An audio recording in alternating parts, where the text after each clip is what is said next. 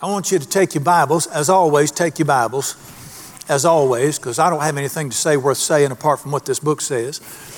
Let's take our Bibles. I want us to turn to the book of Psalm, right in the middle of your Bible. Psalm 100. Psalm 100, right in the middle. Now, there is a message. The Bible is God speaking to you, and He reveals Himself through the Bible. This is where you find out what He's like. And one of the messages of the Bible is that there is a book right in the middle of the Bible, and it's the biggest book in the Bible, and it's called Psalm or Psalms. Psalm is the Hebrew word for song. Those 150 chapters are 150 songs. They were originally written as songs, but they're God speaking to you and me. Why did He put the song book right in the middle of the Bible and make it the biggest book in the Bible? Because the worship of God should be central in our lives. It should be the center of our lives. And uh, we're going to look today in Psalm 100. I love this psalm so much. Rarely does a day go by in my life that I don't read this psalm. Let me tell you what this psalm is.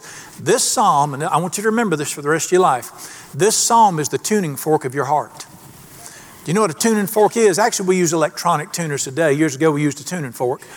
But uh, I have a friend, his name's Jamie Hunter from years ago, and Jamie is a studio musician in Nashville. He plays for well known country music.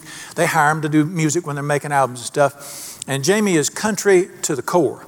And we talked one day, and I noticed we got done with our show that night, and Jamie took his guitar and he unwound every string and loosened them.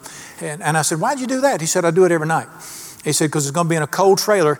The environment, the atmosphere affects the guitar and the wood will, you know, constrict or it'll extract, and, and it's rough on the guitar if you don't unwind it. He said, that's why every time before you perform, before you lead, he said, you have to tune your guitar. Have you ever noticed an acoustic guitar, you have to tune it every day because the atmosphere around it changes the tune, and it can get it what we call out of tune. Now, I play the acoustic guitar. An acoustic guitar out of tune is terrible. I mean, you can have a Takamine and it sound terrible if it gets out of tune. That's why you have to tune it all the time. How many of you know that we can get out of tune because of what's around us at times? Listen, an out of tune guitar is nasty. An out of tune believer is nasty, malignant. It's terrible. And how many of you know we can get to sounding cranky and crabby and out of tune, and the environment around us can change our attitudes? That's why every day we need to be tuned. Because now you can tune a piano, but you can't tune a fish, but you need to tune your soul regular.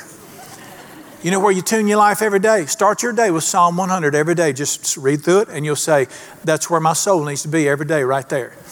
And I'm telling you, we're living in, an, in a culture right now, an environment right now that is so out of tune. It's getting out of tuner more every day. We don't follow our culture, we follow our Savior. Crabbing and complaining and whining and being negative and life sucks that is not the tune of this book. That's why we got to stay in this book stay in tune.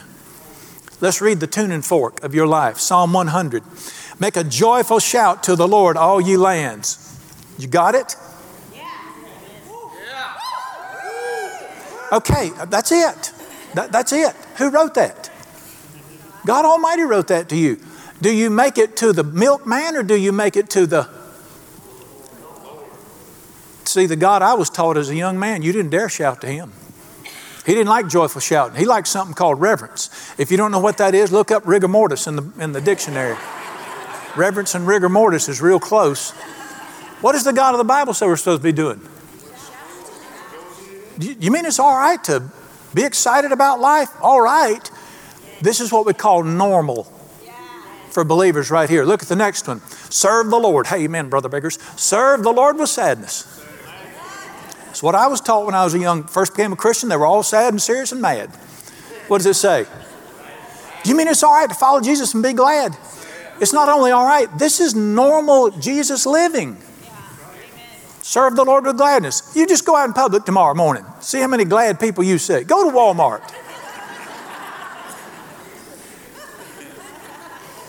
Listen to me. We are not called to be thermometers and measure the temperature of our culture. We are called to be thermostats and change the temperature. Don't let that mess get on you. Let your mess get on them. And we need to serve the Lord with gladness. How many of you know we've got an invitation here? Come before His presence with. Have you ever met singing? Have you ever met anybody that's just big on music? I mean, they're just music freaks. You ever met anybody like that? Listen to the Bible. Our God is a music freak. Why do you think the biggest book in the Bible is about music? Why does he tell you, if you're going to come see me, bring a song? Come into his presence with singing. You ever met those people just sing all the time? You need to be one of them. Less crabbing, more singing. I'm going to preach it whether you like it or not. Less thinking, more singing. Come before His presence trying to figure everything out. Come before His presence, Facebook, singing. He's big on, I'm telling you, this is the tuning fork of our lives. This is where we need to live. Know that the Lord, He is God. It is He who has made us, not we ourselves. We are His people. We're His people, the sheep of His pasture. Enter into His gates with Thanksgiving. That's something else he's real big on right there. Of you know that you, so Brother Brian, you can't be thankful all the time. Look it up. 1 Thessalonians 5.18, in everything give thanks. This, not for everything, in everything give thanks. This is the will of God for your life. Charles Stanley said the number one asked question that I've ever asked in my life is, how do I find the will of God for my life? That's one of the easiest things you'll ever do. Buy you a Bible, Look up 1 Thessalonians 5.18, you'll find his will for your life. This is the will of God for your life and everything gift. Know, I meant, do I be a doctor or do I be a bus driver? Be a bus driver and be a thankful bus driver.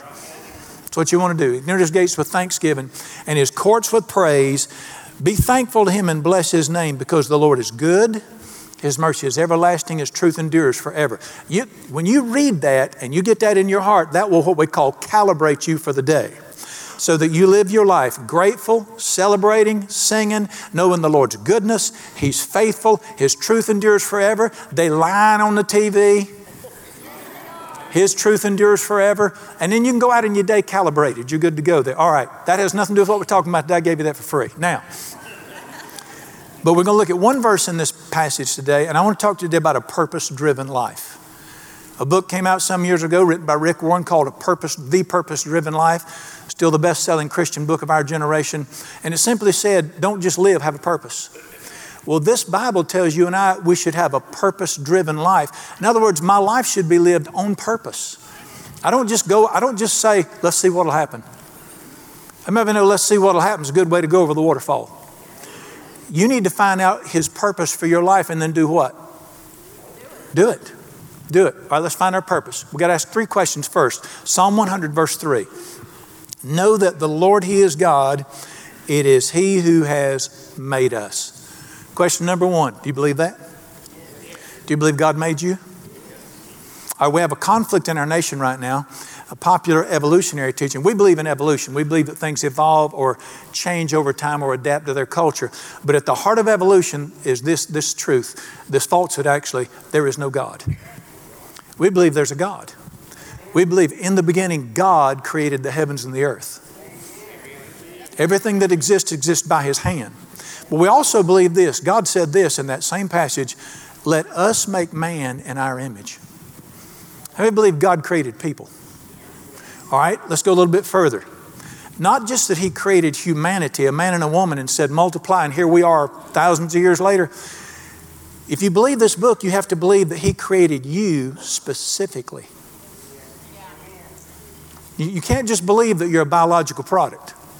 Evolution teaches that you're just a sack of cells waiting to fall over. You were created on purpose. And you have to believe, as the scripture says, I want to quote this to you from Psalm 139 before you, you, you knit me in my mother's womb, you knew me. What you going to do with that? Before he created, you said, I was an accident. You might have been a surprise to your mama, but you were not a surprise to him. That same psalm was there. You were there. You were there when you knit me in the depths of my mother's womb. God put you together in your mother's womb on purpose. You're not an accident. You're not just one of seven billion right now. He knew your name, He saw everything about you. He knew you before you were born. He predestined you. So we got to get this down in our hearts that I'm not just here because some man met some woman. God put me here. God created me. And then I've got to ask the next question. Well, if we believe, as the Bible says, we've got to know that He's God and He made us. We've got to know that. The next question is what? Why? Did He just make me and say, See ya, good luck, I'll check with you at the end, call me if you need me? Is that why He created me? How many of you believe that in the mind of this great God, there was a reason to make me and you? Many of you know there's more than just eating, burping, movies, and growing old and sitting on the bench at Walmart? I want to know this. I, I, I don't want to know religion. If you made me, I want to know why. Why'd you put me here? What am I supposed to, what am I supposed to be, quote, doing? Let me tell you what this Bible teaches. He created you with a purpose. Every person has a purpose, and He created me with a purpose. And if, if He did create me with a purpose, as this book teaches, as we're going to see, what's the obvious? What's the third question? What is that purpose? Why am I on this planet? These are the big questions of life. This book's got the answers. No other place can you find the answers except this book. What is my purpose? Now, let me teach you something before we look at the purpose. You understand that His plans for you are different from His purpose. Plans and purposes are two different things. I said earlier, my buddy Jennifer's here. She leaves for the Amazon tomorrow. She's a student at NC State years ago, finishing her PhD, and God spoke to her and said, Leave where you're at, go to the Amazon region of South America, go to unreached people and preach the gospel to them and start a church. And she did that. Now she started many. That was one of God's plans for her life, but that was not His purpose for her life. I'm a pastor because that was one of God's plans for me. I wanted to be a highway patrolman. Driving fast and shooting people is more exciting than arguing with old women in meetings. Can I get a witness? Still struggling with this. But I was, he, one of his plans for me was to be a pastor here, whether you like it or not, here. But that's not my purpose. Every person, listen to this, I know the plans I have for you. And if you'll walk with Him, if the steps of a good man or woman will be ordered by the Lord, those plans will unfold through your life. Not always easy. Not everything's perfect. We live in a fallen world, but He has plans. But listen, purpose is different. Your purpose is different, it never changes. It's from ages to ages. And we want to talk about purpose this morning. And when I was created by Him, I was created many plans, but I have a purpose. And the Bible is very clear. If you're going to find the purpose you were created for, you, go, you, have to go, you have to go back to creation. And the Bible teaches you and I, there's only two chapters in the Bible where you can find the will of God done perfectly. You can find Him working through the whole Bible. But there's only two chapters in the Bible where everything is just like He wants it to be. Well, actually, the last two chapters in the Bible are back to what He wants. But the first two chapters in the Bible is where He created everything there is, and it was perfect before man messed it up. So, to find the best God has, His perfect will, you have to go back to Genesis 1 and 2. We're not going to turn, I'm just going to quote them to you. But God created the planet with a purpose. He created people, put them on the planet with a purpose. And it's in those first two chapters that we find our purpose, and it always involves three things. Every human being has the same three purposes for your entire life. It's the reason He created you. And if you don't find out why you were created, you're going to live your entire life. Watch this. Something right here is going to be going, I'm missing something. Because He designed your heart to accomplish your purpose. You got to hit it. All right, what was the purpose of God in creation of humanity, which applies to all of us? We'll just go back. It's all in one chapter in the Bible, which is Genesis chapter 2. Let me just quote it to you. What is the primary purpose I was created for? How many of you believe I was created to work for God? If that's the case, he got ripped off. Well, go back and see what happened when he created man. What happened? God creates man, he puts him in a garden, he lets him rule it. It's beautiful, everything's perfect. Every day in the cool of the day, God Almighty would step down into that garden, and him and man, him and Adam, would walk together and talk together. Here's the word they would enjoy each other. Your primary purpose, you were created to enjoy God. And until you enjoy God, you'll never find out why you were created. That's different from going to church. That's different from serving Him. That's different from keeping the Ten Commandments. You can go to church, keep the Ten Commandments, and never enjoy God.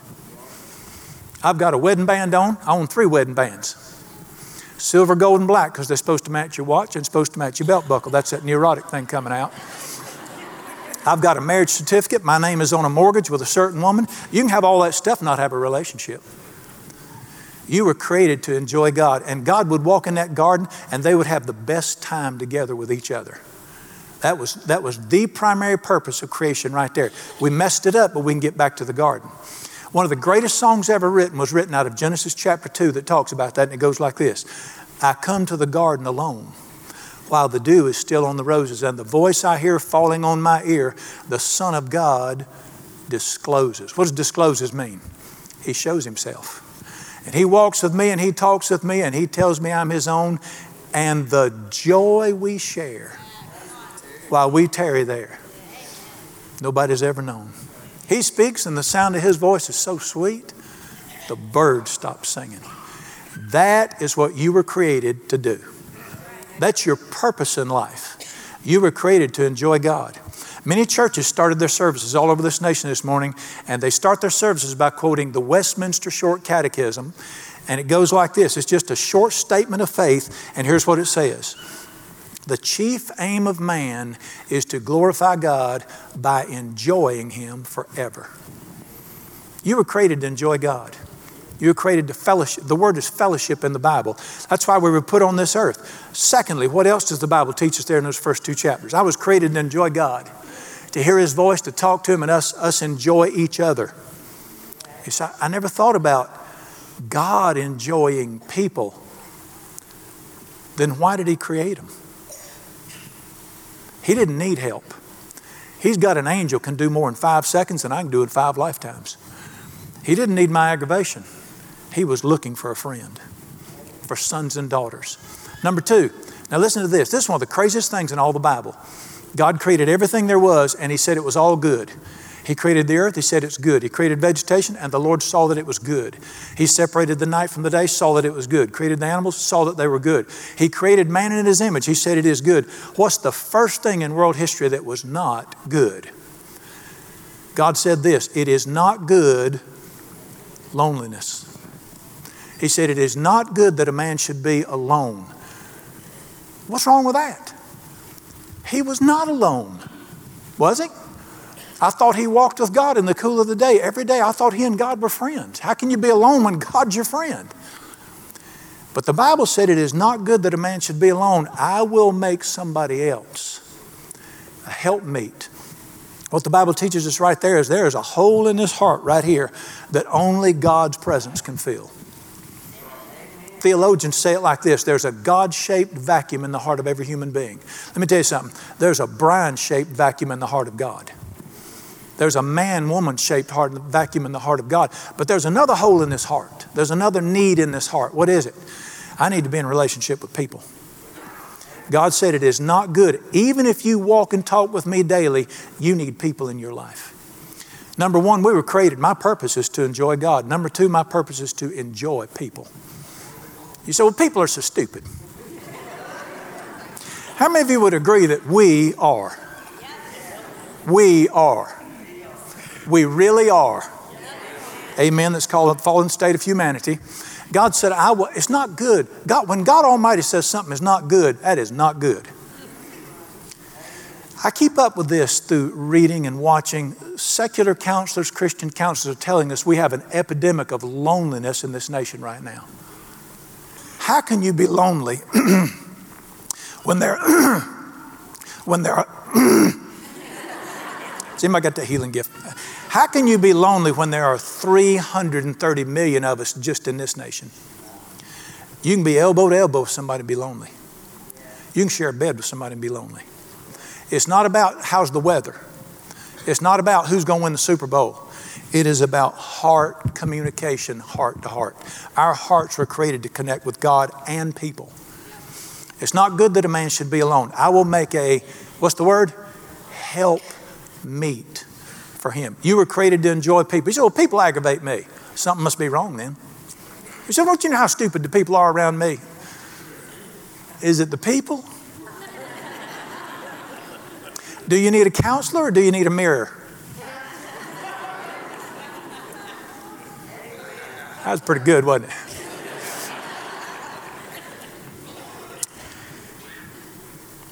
If you try to use people you're going to be miserable. If you abuse people, you're going to be miserable. If you ignore people, you're going to be miserable. You will listen to what the Bible teaches you and I right here. You will never enjoy people until you do what you were created to do. I will make a help. Till you live to help people, you'll never enjoy them. Until you become a servant, you will never enjoy them. I don't care if you're the CEO of a Fortune 500. When you go in that place every day, your goal should not be to rule over those people. Your goal should be to serve those people. If you hate where you work, it's because you're not a servant. If you hate where you work, it's because you, you're not a servant. Dear ones, Jesus said this The Son of Man did not come to be served, but to serve. Now, let me make an announcement. You don't get no higher than God. I mean, that's a pretty big job right there. That's top of the ladder any way you cut it. What he do every step he took on this planet? He served people. Adam and Eve did so good as long as they what? helped each other. We were created to help people and enjoy people by serving them. You're created to enjoy people and serve them, one especially, and then a bigger circle. What's the third thing the Bible teaches us in that place that was my purpose in life? What did he say to him? He said, I give you the whole world, I give you everything there is, I'm going to turn you loose. Be fruitful. Multiplies have children. Be fruitful means this be successful and accomplish accomplish, do something with your life. I don't care whether you build a great business or you're the guy who's supposed to clean the floor at the Piggly Wiggly. Do not drag your fanny. Do not live for retirement so you can once again sit at Walmart with white socks and black loafers and plaid shorts waiting for supper time. That's not living. Whatever your hand finds to do, do it with all your might. We were created to accomplish, and we're pushed to accomplish. Oh, that's, listen to me, what I just told you, that's why you were created. That's your purpose in life to enjoy God, enjoy people, and be fruitful, or to accomplish. Now, I'm reading this one day, and I'm reading the scriptures, and I'm just talking to God one day, and I'm reading through this, and I told him, I said, uh, This joyful shouting, that surprises me. I didn't think you liked that because of where I went to church. And he said, I don't care what your church does. I'm God. If I write it, that's me. Can I get a witness that Bible trumps church? Can I get a witness that Bible trumps preachers? Can I get a witness that Bible trumps everything? Pardon me for my joyful shouting. And I said, This one really gets me. Serve the Lord with gladness. When did you start that? Must have been today. And once again, I'm learning we need to learn from this book, not what we see around us. But then I got to this one right here where it's, and I'm reading this before him, and I just, we're just talking. I mean, know you can talk to him. People cock their eyes when I say, God told me this. It's like, you don't think the creator of the, the Bible said, Who created man's mouth? You don't think I can talk? Friend, hearing God is not weird, it should be normal. Since my sheep hear my voice, I talk to my children. So I said to him, I'm reading this one day, and I, I read this, and I said, I want to read something to you. I said, Serve the Lord God. I said, Come before his presence. I said, Know that the Lord, he is God. It is he who made us. And I just stopped there, and I'm sitting at my little desk in my office at home. I said, Why'd you make us? I mean, know that's a good question. Why'd you make us? And let me tell you what he said to me. He answered me, he said, Why'd you make your children? And so I took, I pulled a legal pad close and I said, well, let me dwell on this for a minute. Why did I make my children? Um, number one, to work for me. what do you think? We, we spent $300,000 putting them through college. That doesn't count 18 years of food, braces, automobiles, fuel, clothing, clothing, this is $14 at Walmart.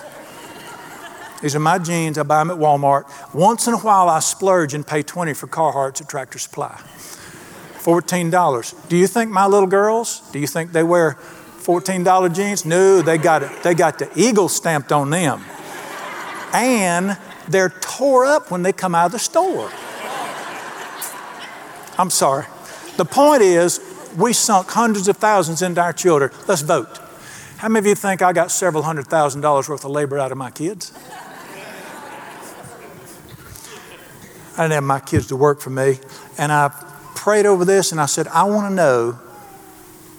And I wrote down four reasons we had our kids and I held them up to him. I had my kids number one because I wanted to love them. Amen. I had my kids to love them. I was so excited when I found out children were coming because I wanted to love children. I love children anyway. If I'm talking with Franklin Graham and a kid comes up, Franklin's number two. I love children, and I wanted to have kids to love on and dote on and be a father to. Number two, the second reason we had kids, I was hoping for them to love me. I wanted my children to love me. I didn't care if they worked for me or not. I didn't care if they paid part of the bills. That's not important. I just wanted them to love me as a father. Number three, I had my kids to enjoy them. Well, I didn't have my kids so somebody else could raise them. Kids, are, kids weren't a burden to me. The Bible said kid, children are a blessing from the Lord, a gift from the Lord. And I was so excited. I found out we was having children, and and we, when our kids, we just did. My joy in life is to be sitting in a recliner with a child up here reading books to them, playing with them, and even when my oldest daughter finally, I couldn't wait to have a girl so I could hunt and fish with her. So I had a, we had a daughter first, and finally she got about that tall right there. I said, We're going fishing. She couldn't even walk hardly. She just know, sort of looked like a drunk on a totem pole, and sort of doing like that. So I just backed my pickup truck right up to the edge of the pond. I mean, the tailgate's right there on the edge of the pond. And I stood aside, and I sat here and there, and I leaned her little belly against the tailgate there and put that little rod in her hand, and she's hitting me with it and flopping it out there. We had a great time. We just, we just loved our kids. I wanted, to, I wanted to enjoy our kids. I wanted to laugh with them, and I wanted to do life with our children. They grew up too fast. Can I get a witness from older people? They grew up too fast. We're in that awful place between children and grandchildren.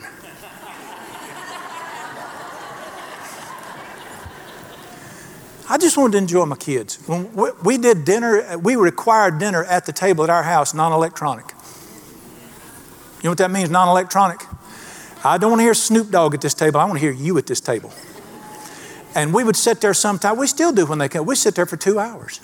We don't eat that long. We just sit there and talk and enjoy ourselves. I wanted to enjoy my children. And then the fourth reason I had children, we had children, I wanted to be good to them. I wanted to pay for their stuff.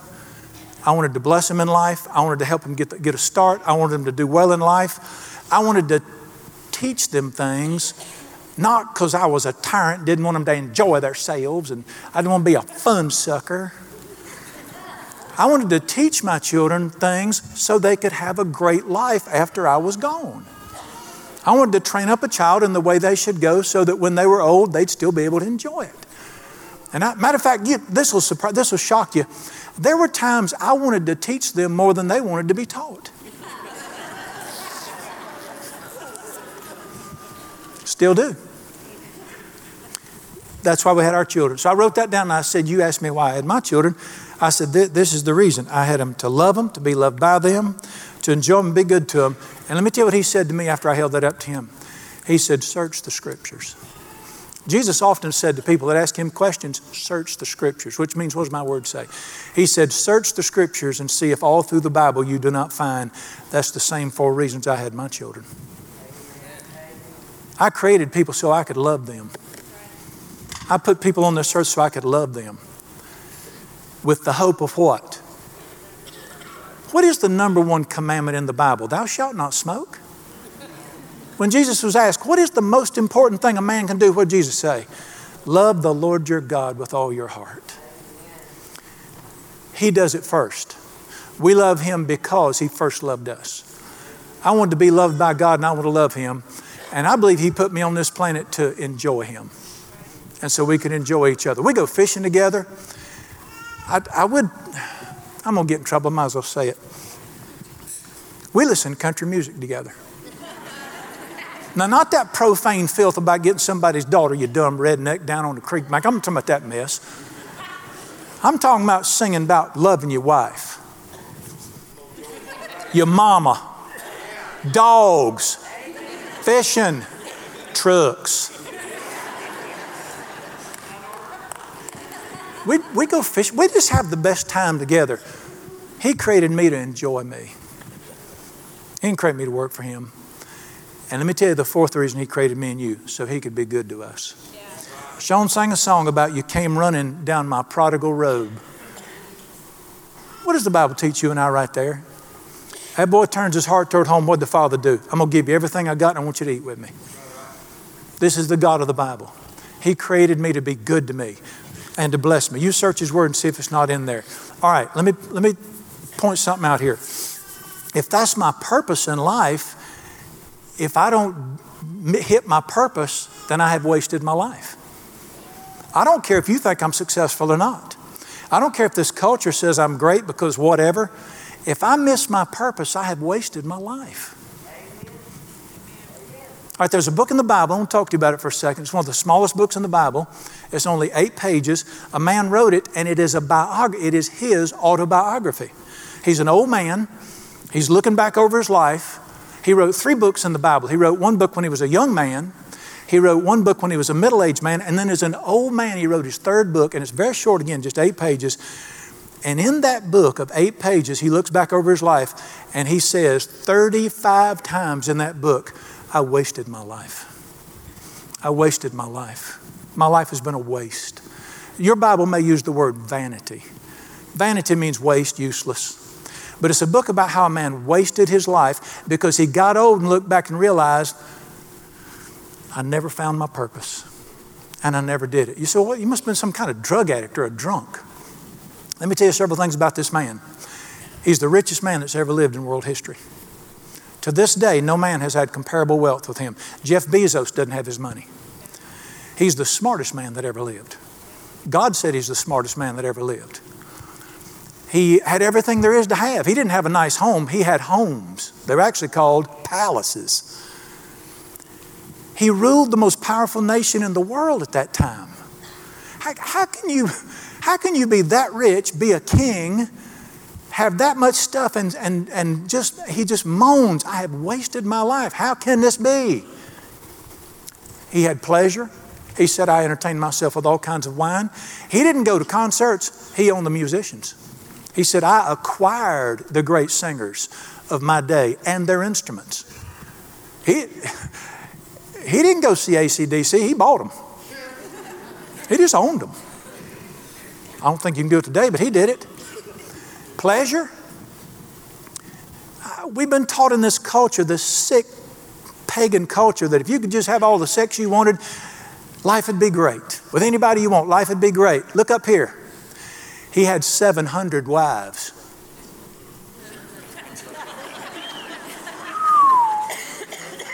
How you reconcile calling somebody the world's smartest man with the fact that he had 700 wives is a mystery to me. There's an old country hymn that goes like this Trying to love two women is like a ball and chain. Imagine keeping 700 happy. I sort of got stuck thinking about that. 700 women at his call. How can that man say, I wasted my life? Because he got to the end of his life, he had an empty heart, and he said, I missed my purpose. For this reason, I never got to know God personally, and I never related to people right. Now, he accomplished, some th- he accomplished much, but he never enjoyed God and he never learned how to enjoy people. And he said, This is a wasted life. That's not just his book in the Bible, God put that in the Bible to speak to me and you. Everything your culture is telling you is what you want is a lie unless it points to God as your father and people as your neighbor. It's a lie. The name of the book? Ecclesiastes. Subtitled The Wasted Life, written by Solomon who wrote the book of wisdom as a middle aged man, but died a miserable old man because he missed God and missed relationships. You see, how many of you think he had friends? You, th- you don't think you're the world's richest man, you ain't got some friends show up? Many of you know a friend and an acquaintance are two different things? I've had people say, I've got, I got 12,000 friends on Facebook. You're nuts.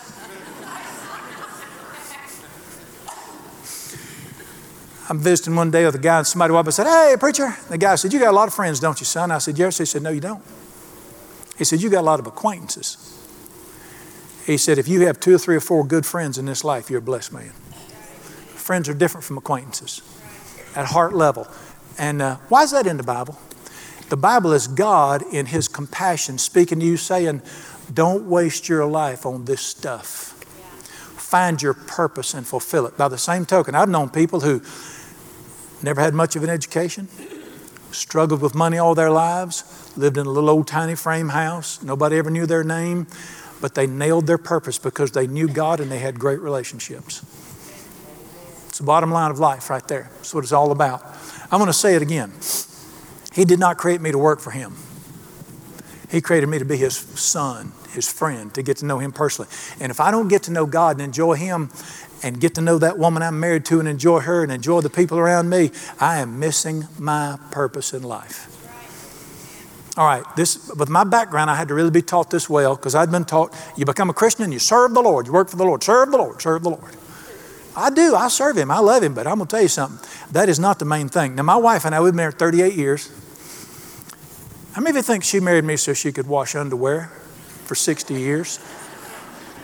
What y'all think? Not even close. I mean, you, that's some kind of sick right there. We're sitting there last night watching something and talking. She's folding laundry, and she looks there's, and she said, "Look here, 25 pairs of camouflage boxer shorts." She said, "This is a, this is a mental illness or something here. What is this right here?" And that doesn't even count the one still in the drawer. We'd get married so she could wash my drawers. I didn't get married so I could pay for a house. We didn't get married so she could cook. She's the greatest servant in the world. That's not why we got married. That comes with it. But that's not the why. We got married to enjoy each other. How many of you know you can let the business take over the relationship? In marriage, family, church. The relationship is the most important thing. You have to keep it there. I'm praying one day and he's talking to me. And he's trying to explain to me why he really don't need me to work for him. And uh, we have a wood shop. I love to do woodwork. So we have a wood shop at our house out behind the place. And when my son got up to about 10, 11 years old, I'd take it, I'd say, come, let's go work in the wood shop today. And we'd go out there and we'd make things together. And uh, he, he really enjoyed it. He got real good at it, ended up working for a boat company, making, doing trim work. And he was really good at this stuff. But when he was little, he wasn't all that good. So I'd take him in the wood shop when we'd make things, and I had the best time in there with him. It was so much more fun when he was in there. I mean, I, I can do it by myself, but it was some of the best times in that shop were spent with him in there when he was just a little feller. And then he got to where he's trying to teach me things when he got older. But when he was little, he was fun. And we enjoyed ourselves in there. Had the best time. And let me ask you a question. Do you think I needed him in there? I could do it without him. Matter of fact, he slowed me down. You know, little hands don't work as fast as mine are more trained. I'd have to show him put a hole right there, saw that right there, joint that right. Uh, it was slower with him in there because, and sometimes it didn't come out. You know, this neurotic thing I got, didn't come out just perfect, but I'd live with it.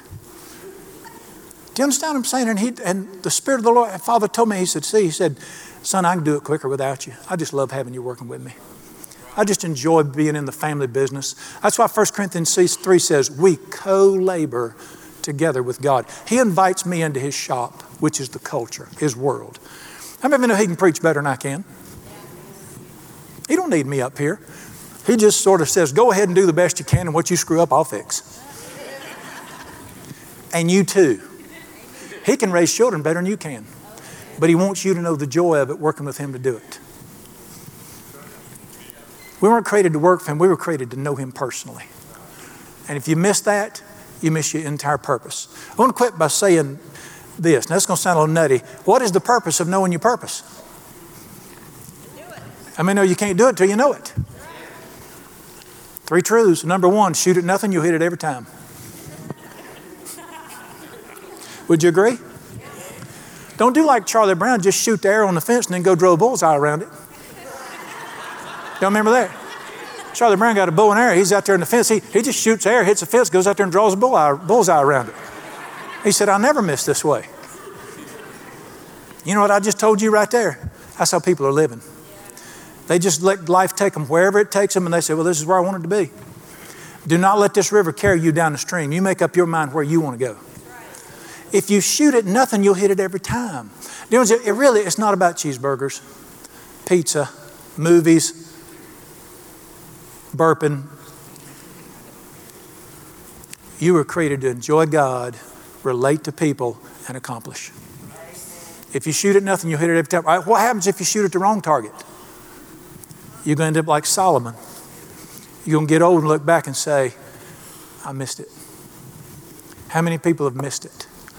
God was good to me years ago. I'm a young man just starting in the ministry, wasn't married, had my first church, waiting on my sweetheart to get out of school so we'd get married. And I stopped by a car dealership one evening. It was closed. I didn't know it.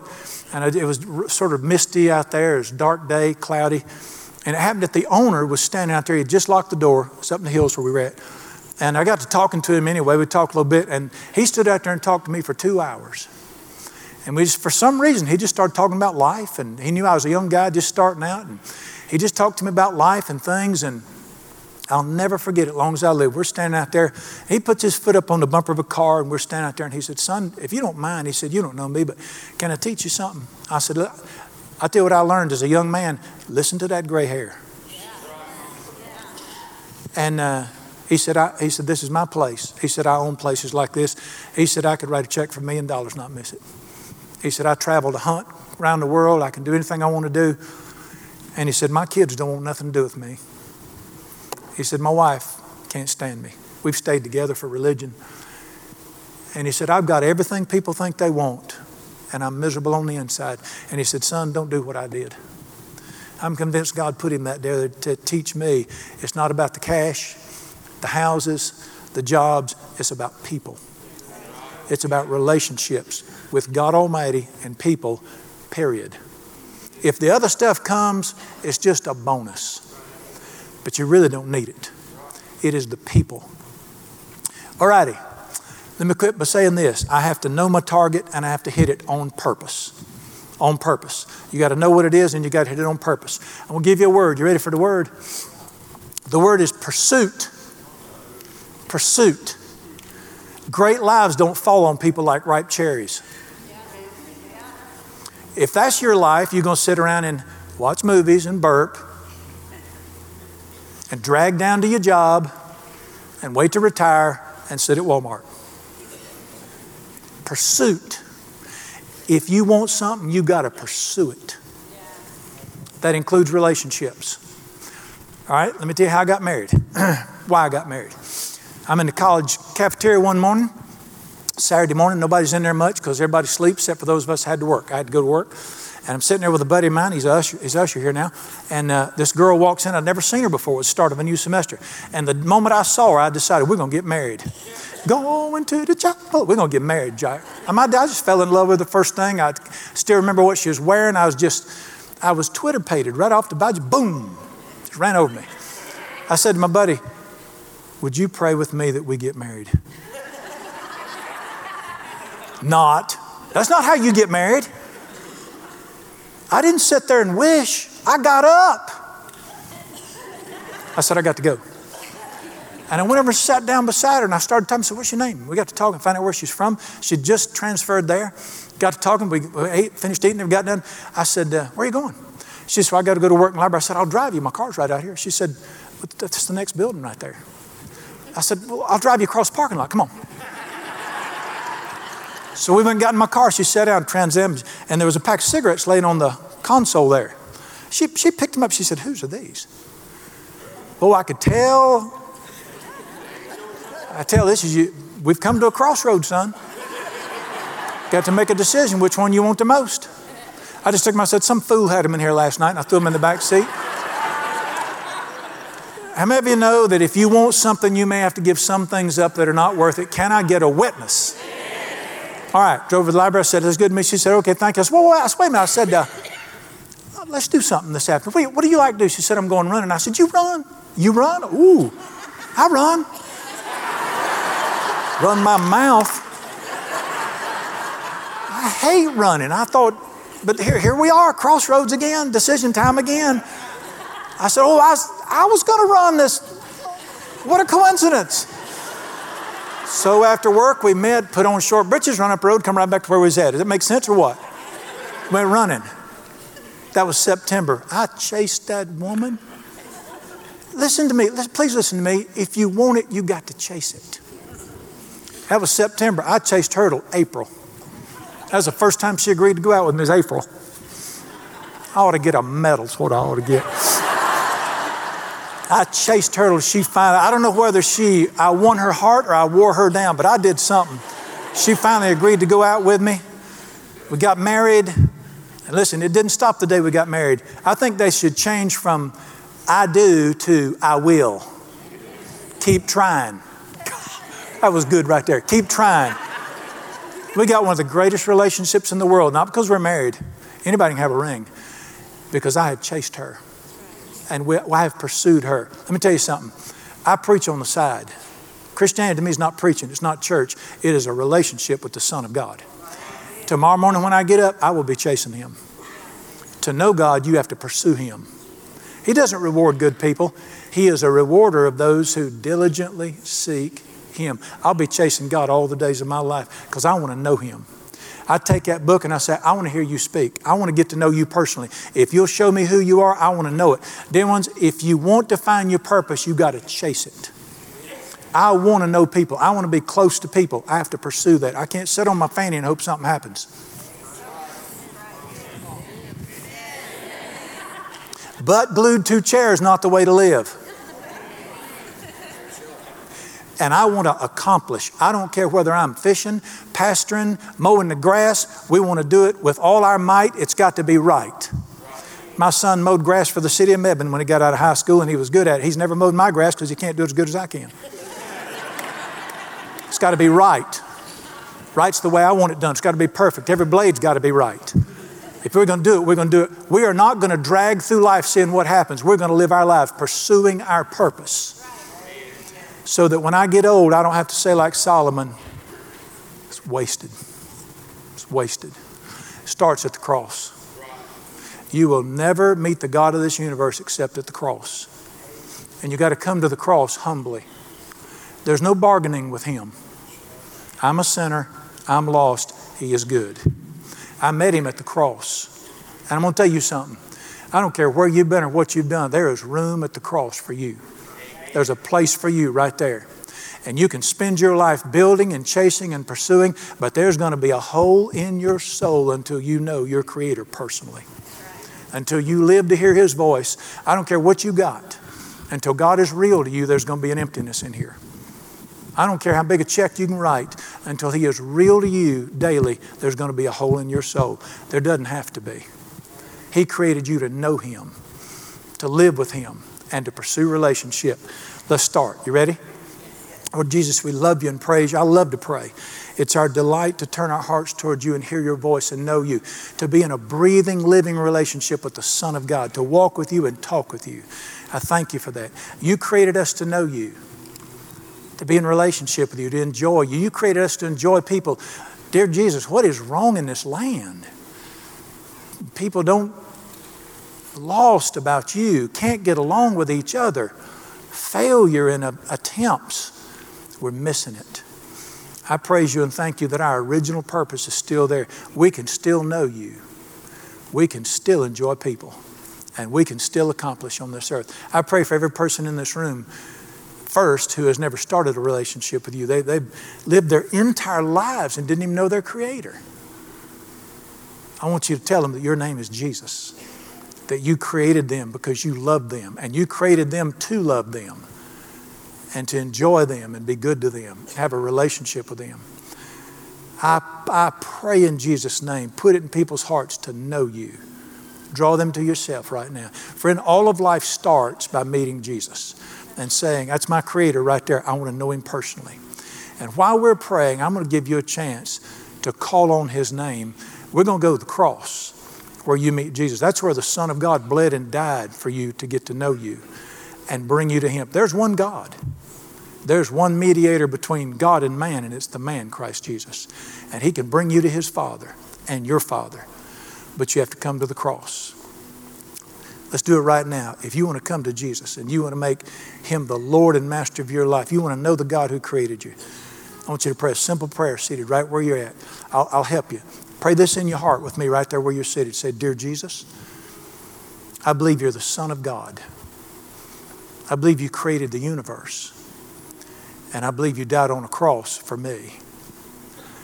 I declare you rose from the grave and you're coming back to this earth. And I want to know you. I ask you to forgive me of every sin I've ever committed. I'm sorry, I turned from them. And I call on your name that you would receive me right now. And I receive you as my Savior and my Lord and the love of my life. I reach out to you right now, best I know how. I don't understand it, but I believe it. Today, you're my Savior. You're my Lord. You're my everything. I want to thank you for loving me. Thank you for speaking to me. Thank you for saving me and making me yours. I'll be yours for all of eternity. And I pray this in the name of Jesus, strong Son of God. Now, if you prayed that minute, raise your hand real high. Let it so I can see it. Put it up real high. Thank you. Put those down. Lord Jesus, I praise you and thank you. Thank you that you're still drawing people to yourself. Nothing matters except that we get back to our God. And I thank you for that. Now, Father, before I close, I want to pray for people sitting in this room. They met you at one point in their lives, but their lives have gotten out of order. They're not evil, they just don't know you personally anymore. Your voice is not alive to them. I pray you put it in their hearts to say, I want to find my purpose. Solomon was your son, but he missed his purpose. And I pray for everybody in this room, they would live to know you personally and enjoy you, live to relate to people, and live to accomplish, free from the direction of this culture. I believe you hear that prayer and I believe you answer it. Bring us to the place where we live like we were created to live. I trust you for that. I give you all the praise and glory in the precious name of Jesus. I pray, Amen.